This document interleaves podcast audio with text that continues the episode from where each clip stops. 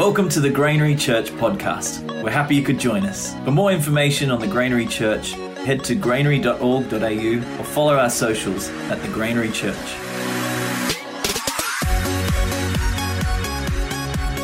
And good morning, everyone. If I haven't met you before, I'm Paul, one of the pastors here at the Granary. And I want to say today, first of all, a big thank you to those who um, helped over the weekend moving us into our new ministry centre in Mayfield. So on the weekend, we closed the doors on our food care centre at the far end of Mayfield, and we moved up to right in the uh, business centre, the business heart of Mayfield. So we had eight people on Friday, 15 people on Saturday moving us in, and it was just fantastic. And, you know, we can't wait to move in there. It's going to be great. We've already had one of our men's groups running a barbecue down there outside the shop, connecting with the local people. And we've got so many people waiting to run ministry activities down there. The art therapy group will be will be starting soon. Uh, we've got some of our Tuesday night community dinner people who want to start a support group for people with anxiety and depression down there.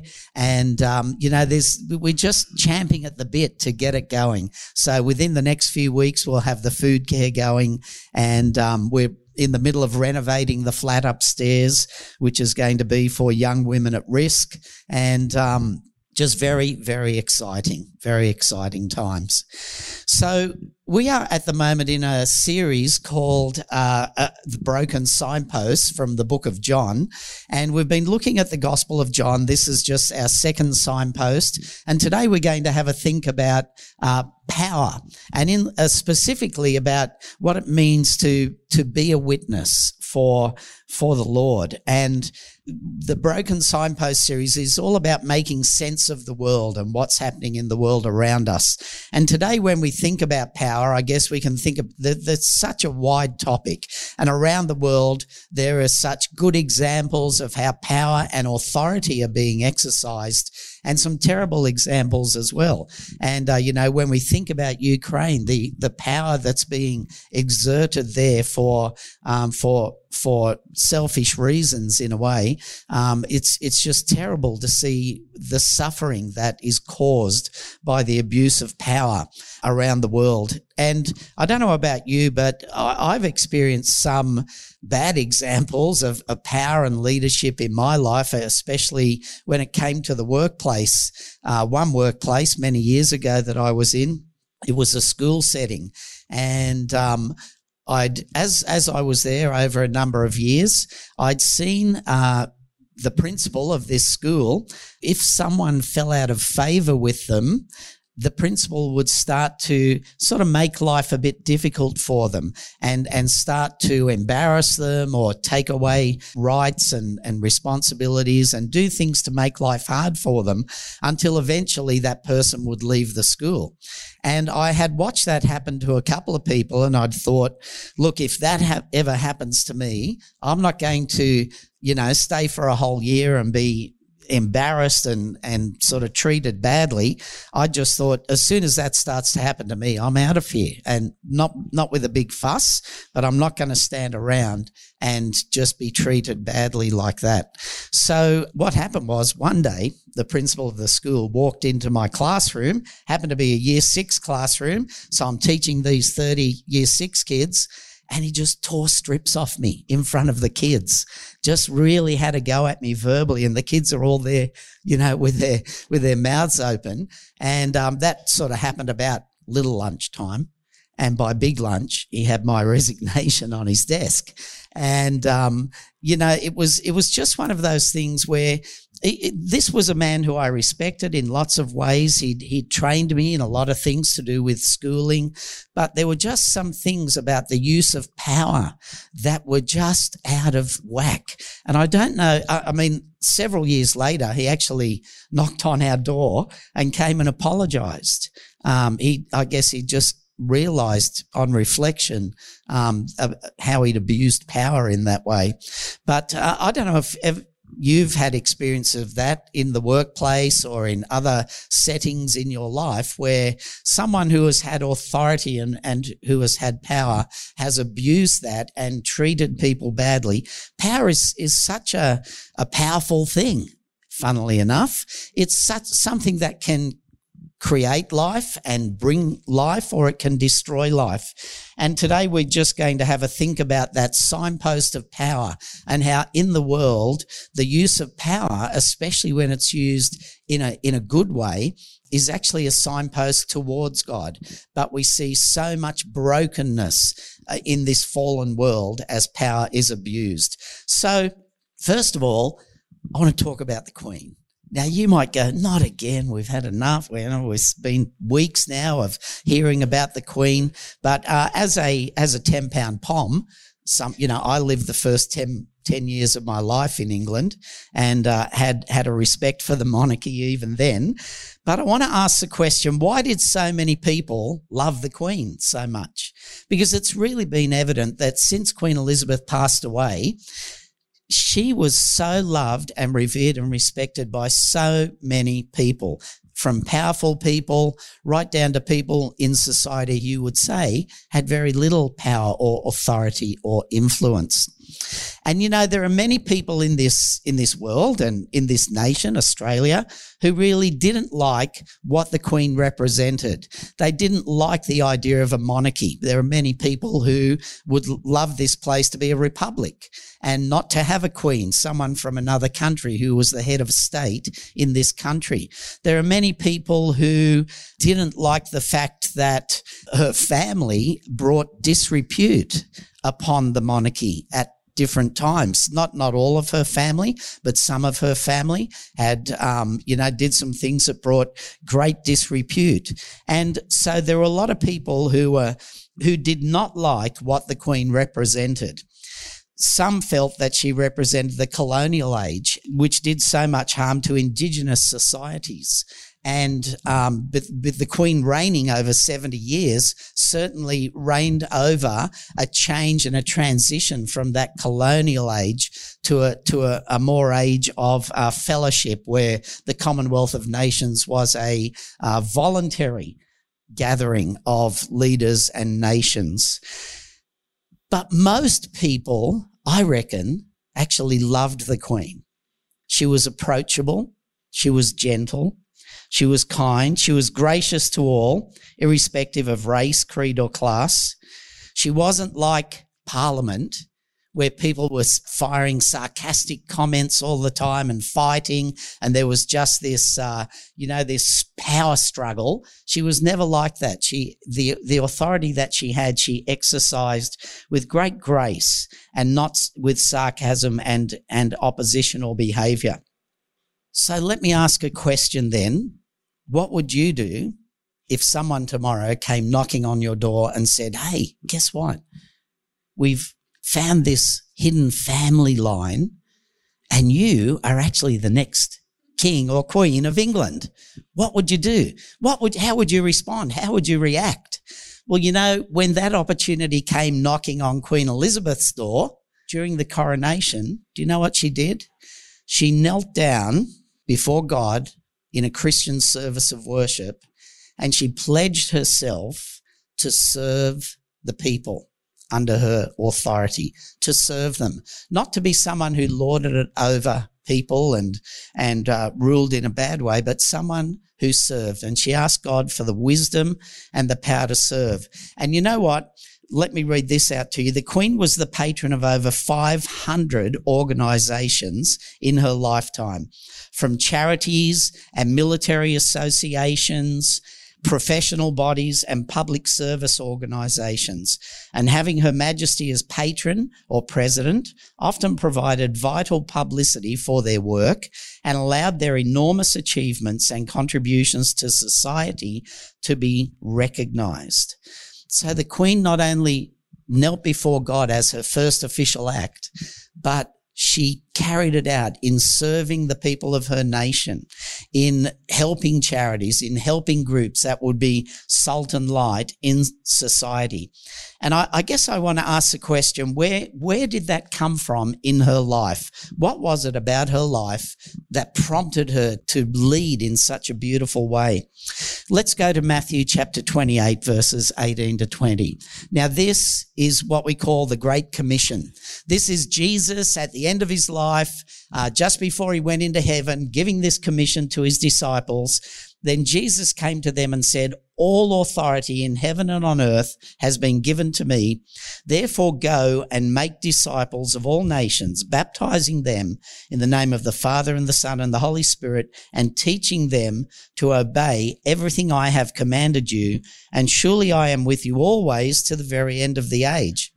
Now, this is called the Great Commission because this is Jesus at the end of his life, Jesus, the King of Kings, who was creator of the world saying, I'm going to delegate to you people, to my followers, the authority to go and make other followers. This is my call on your life. This is the authority that I'm giving you. It's an authority to share the love that you have known from me and to share the good news that you are going to understand with other people. It's that call to go out and make other and make disciples, help people to come to faith and to grow in faith. And the Queen was someone who took that seriously in her life. How many people remember the Queen's Christmas messages? She unashamedly shared the good news of Jesus every time the opportunity came. She would speak about her faith in the Lord and she would speak about him as the one who could make a difference in not only in her life, but in society. She had that delegated authority. Now, let's have a little look at Acts chapter 2, actually. It is. I think it says Acts 1 there, but it's Acts 2.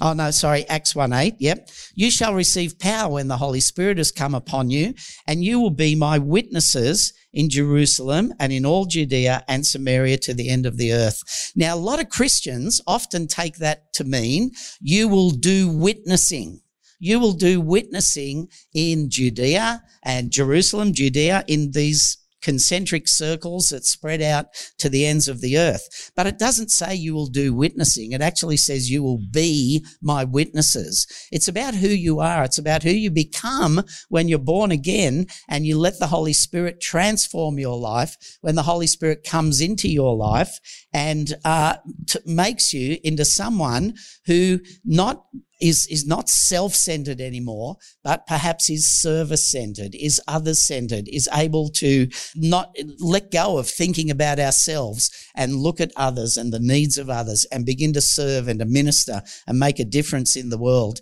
And this comes through what we call the great um, commandment. You know, G- what did Jesus say was the greatest commandment? He said, if, this is in John 13, a new commandment I give to you that you, what? Love one another as I have loved you. So let's ask ourselves, where did this come from with the Queen? She took the commandments of Jesus and the power of Jesus and the power of the Holy Spirit seriously in her life. And she was a witness. It was who she was. She showed the fruit of the Holy Spirit, you know, it was who she became. So let's have a look at that um, even in the Old Testament, the presence of the Holy Spirit made a difference. So, um, for example, in Zechariah, this is the word of the Lord to Zerubbabel, not by might, not by power, but by my spirit, says the Lord Almighty. What was important was not the earthly power that was exerted through Israel, but the Holy Spirit's presence leading and guiding and empowering.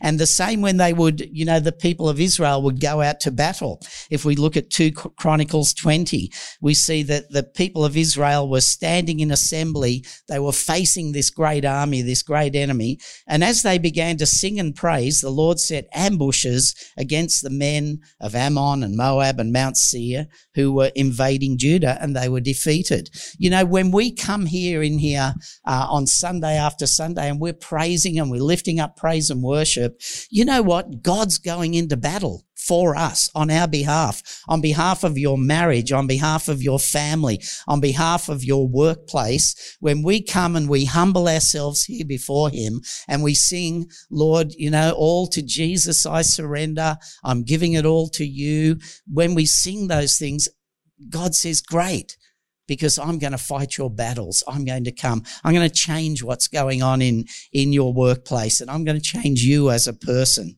So let's ask ourselves then again, where did the Queen get such authority and power and love and respect? The signposts that we're going to be looking at in John, things like justice, relationship, spirituality, beauty, freedom, truth, and power, I want to focus us in now on, on the book of John and especially where this idea comes from that service and servanthood and submission are power. From John 13, chapter 3. So this is set in the Last Supper. So Jesus, it's the night before he was, be- on the night that he was betrayed, the night before he was crucified. Jesus, it says this, Jesus knew that the Father had put all things under his power. So at that point in time, God the Father had put all things, everything, the history of the world, the future of the world, the creation and the redemption of this world were in his power. All things were in Jesus' power. And at that point in time, whether he'd known it as a child, whether he'd known it as a teenager, whether he'd known it when he was healing and delivering people, he knew it at that point. He knew that the Father had put all things under his power, which literally is into his hands. It was all in his hands to do. At that point in time in his life, he knew that he had come from God and was returning to God. He knew that he was the Son of God. He knew that he was the second person of the Trinity and that he had all power. And so what did he do?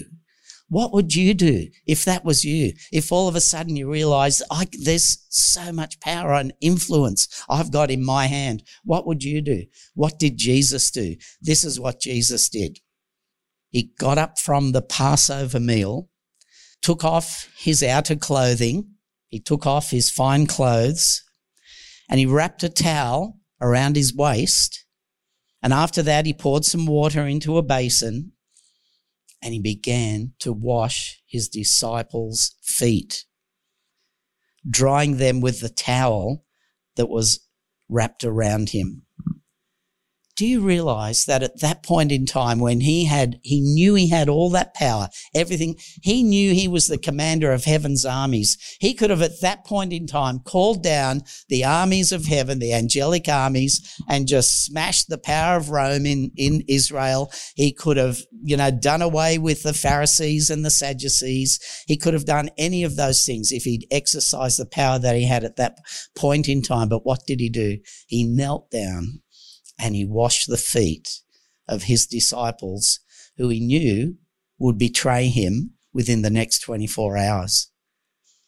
Do you find that incredible? I find that absolutely amazing that at that point in time, when the power and the authority that he had as the Son of God was at its most, that his knowledge of it was at its, at its most, that he would actually choose to kneel down and humble himself and serve those around him with that love that he that he'd spoken about to us. As I have loved you as I have loved you. Not long after that in the book of John we'll read that he went out to the Jews again. This is um, Pilate now. And Pilate said to him now remember Pilate was the ultimate earthly authority at that point in time in that place. He was the ultimate political authority. Pilate said, I find no crime in him, but you have a custom that I should release one man for you at the Passover. Will you have me release for you the King of the Jews? That's Jesus. And they cried out. What did the people cry out? No, not Jesus, but Barabbas. Interesting name, Barabbas, Bar Abbas. Abba. What's Abba in Hebrew? Father. What's mm. Bar? Son. Son of the Father. He was this murderous rebel who was his his name was the son of the father but he was anything but the son of the father in his actions in his character and who he was he had the name but he didn't have anything else that showed that he was a son of the Father, but they cried out for his release and the true son of the Father.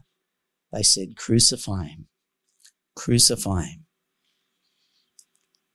The people, the politicians, and the Pharisees, the religious people of the day, Pilate st- said to Jesus, You will not speak to me? Do you not know that I have the power to release you and the power to crucify you? Jesus answered him, You would have no power over me unless it had been given to you from above. All power is delegated. All authority is delegated.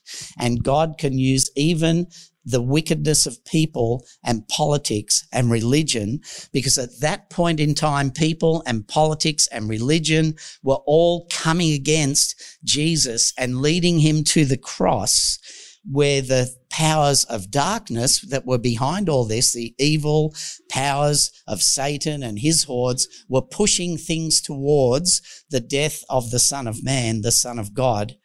But what happened when he died? Was it a, was it a win for the enemy? No, it was, a, it was a win for God because in the giving up of his life, in the humbling of himself, in serving all of us and all mankind for the generations to come, in dying on the cross, in shedding his blood, Jesus showed how power and authority should be exercised and that God was not a God who just look. You know how people say, I think Pastor Sue said this before. You know, you talk to someone and say, Do you want to come to church? And they say, No, the roof will fall in, or there'll be a bolt of lightning that will come and, and get me, you know. Wrong concept of God what God showed us was that his heart was to love and to serve and to even give his son to serve and to love and to bless and to bring humanity back to himself. And so I want to finish up with this because we, we all want to be his witnesses. Like I hope you do. I do. But what I want is more of the Holy Spirit. I want more of the Spirit's power so that I can be his witness. But let's think about the four great powers of witnessing on planet earth. The first one is sin. Why is sin a great power for witnessing and being a witness on planet Earth? Because the darker the darkness gets around us, the more the light shines in the darkness.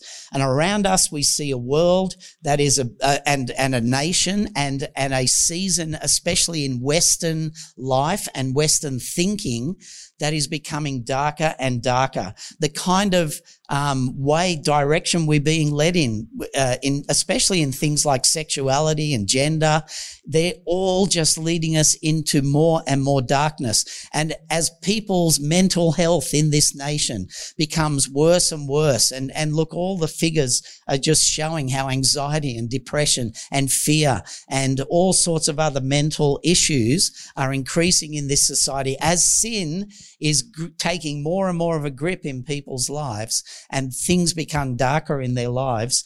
Just the r- littlest ray of light they'll be attracted to it. They'll be drawn to it.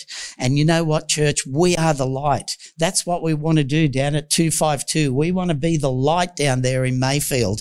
And you know what? As people walk by, they're like everybody, almost everybody stops for a chat. What's happening here? What are you going to do? What, what will it be about? What's going on? And it's just this opportunity just to be witnesses. You know, we can say to them, well, uh, you know, the uh, there's a, there's a men's group in this church. I don't know if you realise it's called the Heretics.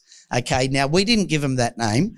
That's what they call themselves. There's one up the back. There's a heretic. I can see him up there. I'm not going to say who it is, but they meet during the week for a Bible study and they meet on the Saturday morning, a men's group, uh, and they have uh, some um, breakfast together or brunch, and they have some sanctified conversation. Let's say sanctified conversation. So it's not really a study.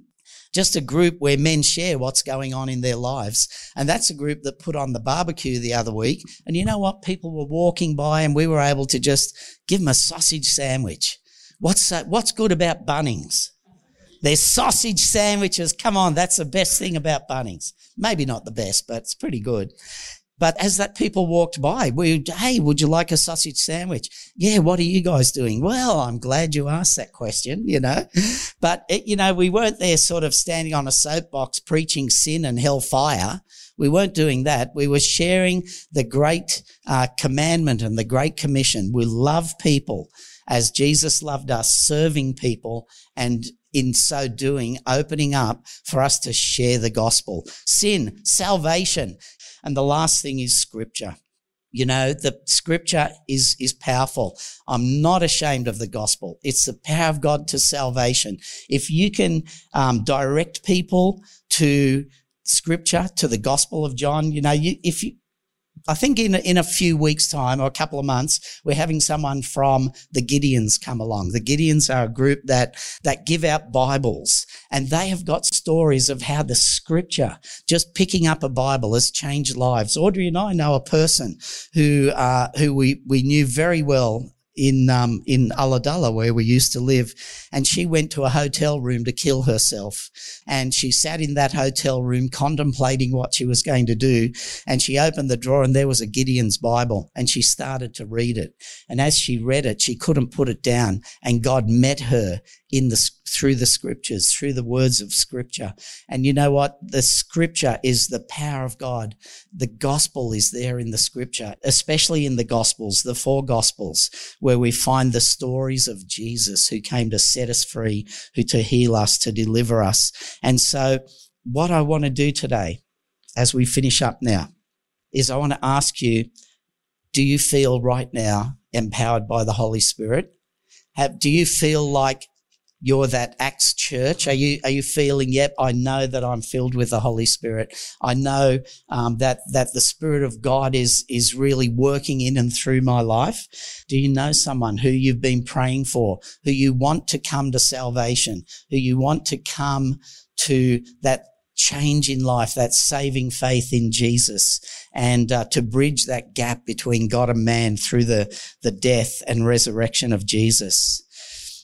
Well, then let's come out and get some prayer for them, or let's start to pray for them even now. But let's stand to our feet and let's just ask the Holy Spirit now. So let's stand up. Holy Spirit, we want you to come in this place. We want to be filled, Lord, with your power. We want, like the first church, Lord God, to be people who leave this place singing your praises and telling of your glory and empowered, Father God, with the gospel of Jesus Christ. May who we are be a light to those around us. And Father, I just speak blessing now over families, over workplaces Lord, we think of children who are not walking with you at the moment. Father, we lift them to you. Holy Spirit, just even now be working in their hearts, Lord God. Bring in the sheaves, Lord God. Bring in the harvest. Move, Holy Spirit, in their life. Let's just give the Holy Spirit a minute to bring to mind and, and to and for you to pray and to ask him to be active. Send Christians across their path, Lord God, who will witness for you, who will be witnesses by their love and witness by sharing the gospel. Thank you, Jesus. And come, Holy Spirit. Come, Holy Spirit, in this place. Create in us not only clean hearts, Lord God, but the character of Jesus, that we, like Him, might kneel before you and kneel before people and love them and serve them. Come, Holy Spirit.